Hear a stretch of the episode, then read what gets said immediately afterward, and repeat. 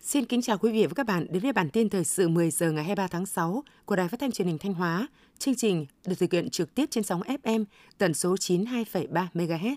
Thưa quý vị và các bạn, trong nhiều đầu nhiệm kỳ thực hiện nghị quyết Đại hội Đảng bộ tỉnh Thanh Hóa lần thứ 19, dù phải đối diện với nhiều khó khăn do tác động của đại dịch COVID-19, lạm phát kinh tế, nhưng hoạt động sản xuất công nghiệp trên địa bàn tỉnh Thanh Hóa vẫn ghi nhận mức tăng trưởng khá cao – chỉ số sản xuất công nghiệp giai đoạn 2021-2023 tăng bình quân khoảng 15% một năm, cao hơn mức tăng bình quân của cả nước và đứng top đầu các tỉnh trong khu vực Bắc Trung Bộ. Trên cơ sở nhận định đánh giá những thuận lợi khó khăn, Sở Công Thương Thanh Hóa đã xây dựng kịch bản tăng trưởng công nghiệp giai đoạn 2021-2025 ước đạt 14,6%, vượt mục tiêu kế hoạch đề ra. Để thực hiện được điều này, ngành công thương cũng đang tiếp tục đẩy mạnh tuyên truyền, phổ biến hướng dẫn thực thi các hiệp định tự do mới ký kết để nâng cao năng lực hội nhập của doanh nghiệp trong tỉnh. Theo báo cáo của Ủy ban dân tỉnh Thanh Hóa, tổng kế hoạch vốn đầu tư công năm 2023 của tỉnh là gần 15.000 tỷ đồng. Giá trị giải ngân vốn đầu tư công toàn tỉnh tính đến ngày 15 tháng 6 năm 2023 mới đạt 4.199 tỷ đồng, bằng 29,1% kế hoạch sao chi tiết và đạt thấp so với cùng kỳ các năm trước các dự án chuyển tiếp giải ngân đạt thấp 25,5%. Các dự án sử dụng vốn ngân sách trung ương, vốn ODA tiếp tục là điểm nghẽn, mới giải ngân được 16,5% kế hoạch giao chi tiết, làm ảnh hưởng đến kết quả giải ngân chung của cả tỉnh.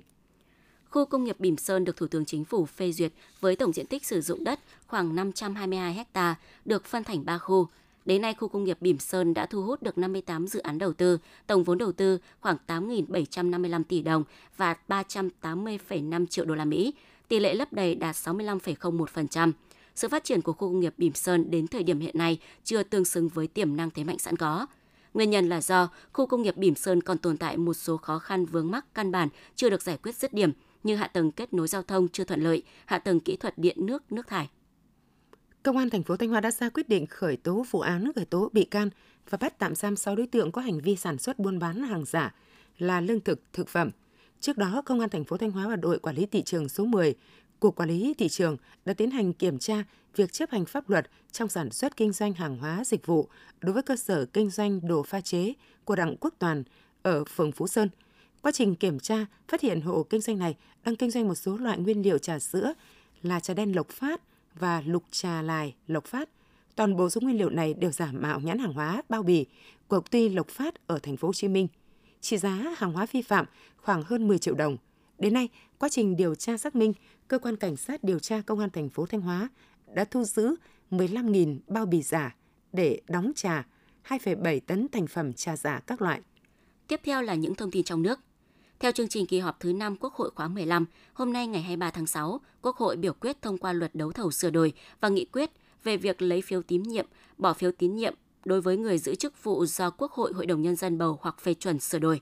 Buổi sáng, Quốc hội sẽ biểu quyết thông qua luật đấu thầu sửa đổi. Sau đó, Quốc hội thảo luận ở hội trường về dự án luật quản lý, bảo vệ công trình quốc phòng và khu quân sự. Bộ trưởng Bộ Quốc phòng giải trình làm rõ một số vấn đề đại biểu Quốc hội nêu. Buổi chiều, Quốc hội sẽ biểu quyết thông qua nghị quyết về việc lấy phiếu tín nhiệm bỏ phiếu tín nhiệm đối với người giữ chức vụ do Quốc hội, Hội đồng Nhân dân bầu hoặc phê chuẩn sửa đổi. Thủ tướng Chính phủ Phạm Minh Chính vừa ký ban hành công điện về việc tháo gỡ khó khăn vướng mắc liên quan đến khai thác cung ứng vật liệu xây dựng thông thường cho dự án cao tốc Bắc Nam phía Đông giai đoạn 2021-2025. Đến thời điểm này, mới chỉ có tỉnh Đồng Tháp cấp được 370.000 mét khối cho các công trình, còn hai tỉnh An Giang và Vĩnh Long Mặc dù đã có kế hoạch cấp mỗi tỉnh 1,1 triệu mét khối từ nguồn tăng công suất các mỏ cát đang khai thác, tuy nhiên hiện vẫn đang ở giai đoạn triển khai thủ tục. Hiện công việc liên quan đến cấp phép và khai thác mỏ vật liệu đang được các bộ ngành, địa phương thực hiện để sớm có nguồn đất, cát đắp nền đường cho cao tốc Bắc Nam. Thủ tướng Chính phủ vừa có công văn chỉ đạo các bộ ngành địa phương liên quan đẩy nhanh tiến độ giải ngân vốn thực hiện các chương trình mục tiêu quốc gia, xử lý dứt điểm các khó khăn vướng mắc trong quá trình triển khai thực hiện, bảo đảm hiệu quả đúng tiến độ đề ra. Theo đó, để thúc đẩy tiến độ giải ngân vốn thực hiện các chương trình mục tiêu quốc gia, Thủ tướng Chính phủ phân công Phó Thủ tướng Chính phủ Trần Lưu Quang, trưởng ban chỉ đạo trung ương các chương trình mục tiêu quốc gia trực tiếp chỉ đạo và yêu cầu các bộ trưởng, thủ trưởng cơ quan ngang bộ, chủ tịch Ủy ban nhân dân các tỉnh thành phố trực thuộc trung ương và thủ trưởng các cơ quan liên quan nghiêm túc quyết liệt tập trung triển khai thực hiện một số nhiệm vụ trọng tâm. 3,36% là mức tăng dư nợ tín dụng toàn nền kinh tế trong nửa đầu năm nay. Đây là mức thấp so với dự kiến 14% của cả năm.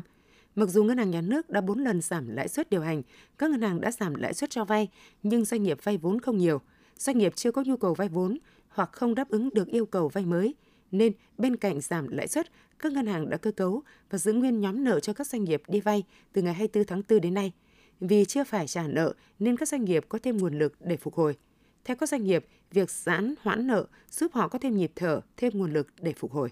Tập đoàn Điện lực EVN cho biết, trong những ngày gần đây, mực nước các hồ thủy điện đã được nâng lên. Ngoài ra, một số tổ máy nhiệt điện gặp sự cố đã được khắc phục. Do đó, EVN cho biết từ ngày hôm nay 23 tháng 6, hệ thống điện miền Bắc sẽ cơ bản đáp ứng được nhu cầu sử dụng điện. Song tập đoàn này cho biết do hệ thống nguồn điện miền Bắc không có công suất dự phòng nên thời gian tới vẫn có thể xảy ra tình huống cực đoan dẫn đến phải điều chỉnh phụ tải, tiết giảm điện. Một đàn cá heo bơi nhảy tung tăng trên mặt biển bán đảo Sơn Trà, thành phố Đà Nẵng, khiến nhiều du khách thích thú chia sẻ rộng rãi trên mạng xã hội. Theo hình ảnh clip ghi lại, đàn cá heo xuất hiện gần bờ và liên tục nhảy múa trên mặt nước ở giữa khu vực mũi súng và hụt lở. Nhiều người tỏ ra thích thú vì chiêm ngưỡng những đàn cá tung tăng nhảy lên mặt nước, ở phía xa là bán đảo Sơn Trà. Nhiều người cho rằng việc cá heo xuất hiện cho thấy dấu hiệu tích cực của môi trường biển xung quanh bán đảo Sơn Trà. Trong văn hóa tinh thần của người dân Nam Bộ, lễ vía bà Linh Sơn Thánh Mẫu tại núi Bà Đen, tỉnh Tây Ninh được xem là lễ hội quan trọng nhất trong năm. Gắn liền với huyền tích về Linh Sơn Thánh Mẫu trên núi Bà Đen, lễ vía bà Linh Sơn Thánh Mẫu năm nay được tổ chức từ ngày 21 tháng 6 đến 23 tháng 6 với đa dạng hoạt động tâm linh, văn hóa nghệ thuật và nhiều trải nghiệm mới cho du khách. Hàng nghìn Phật tử và du khách thập phương tìm đến núi Bà Đen để tham dự lễ vía, tỏ lòng tôn kính với Linh Sơn Thánh Mẫu, một tượng đài tâm linh trong tâm thức người Nam Bộ. Sở Giao thông Vận tải Thành phố Hồ Chí Minh đã đề nghị Sở Khoa học và Công nghệ cử người cùng phối hợp kiểm tra xử lý tình trạng gian lận cước taxi trên quy mô toàn thành phố. Động thái này được đưa ra sau vụ việc hai tài xế taxi của hai hãng đã dùng công nghệ gian lận để tăng 10 lần giá cước taxi tại sân bay Tân Sơn Nhất. Cùng với đó, Công an quận Tân Bình, thành phố Hồ Chí Minh cũng đã chỉ đạo lực lượng cảnh sát giao thông, đồn công an cửa khẩu sân bay Tân Sơn Nhất tăng cường phối hợp với thanh tra Sở Giao thông Vận tải thành phố Hồ Chí Minh tuần tra xử lý nếu phát hiện trường hợp taxi gắn thiết bị gian lận. Theo vụ thanh toán ngân hàng nhà nước, chưa bao giờ hoạt động thanh toán không dùng tiền mặt phát triển mạnh mẽ như hiện nay. Trong đó, QR code có tốc độ tăng trưởng mạnh mẽ nhất cả về số lượng và giá trị.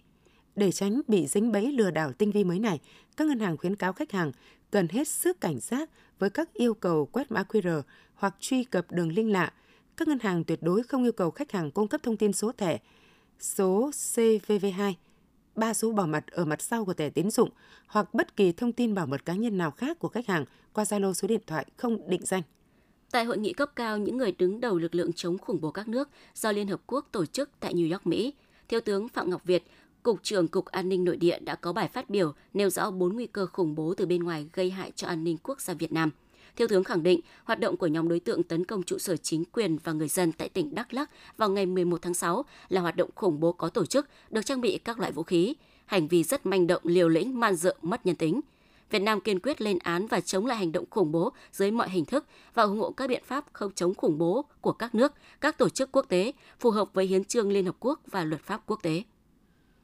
đội chống buôn lậu, Phòng Cảnh sát Kinh tế Công an thành phố Hà Nội phối hợp cùng Chi cục Hải quan cửa khẩu sân bay quốc tế Nội Bài đã tiến hành thực nghiệm hiện trường vụ vận chuyển hàng hóa trái phép xảy ra tại khu vực cảng hàng không quốc tế Nội Bài. Sau khi nhận hàng tại kho hàng hóa sân bay quốc tế Nội Bài, thay vì phải di chuyển xe đến kho ngoại quan để chờ xuất đi Trung Quốc, các đối tượng đã điều khiển đến bãi đất trống tại khu công nghiệp Quang Minh, sau đó dùng tuốc nơ vít tháo ốc cánh cửa bên hông xe.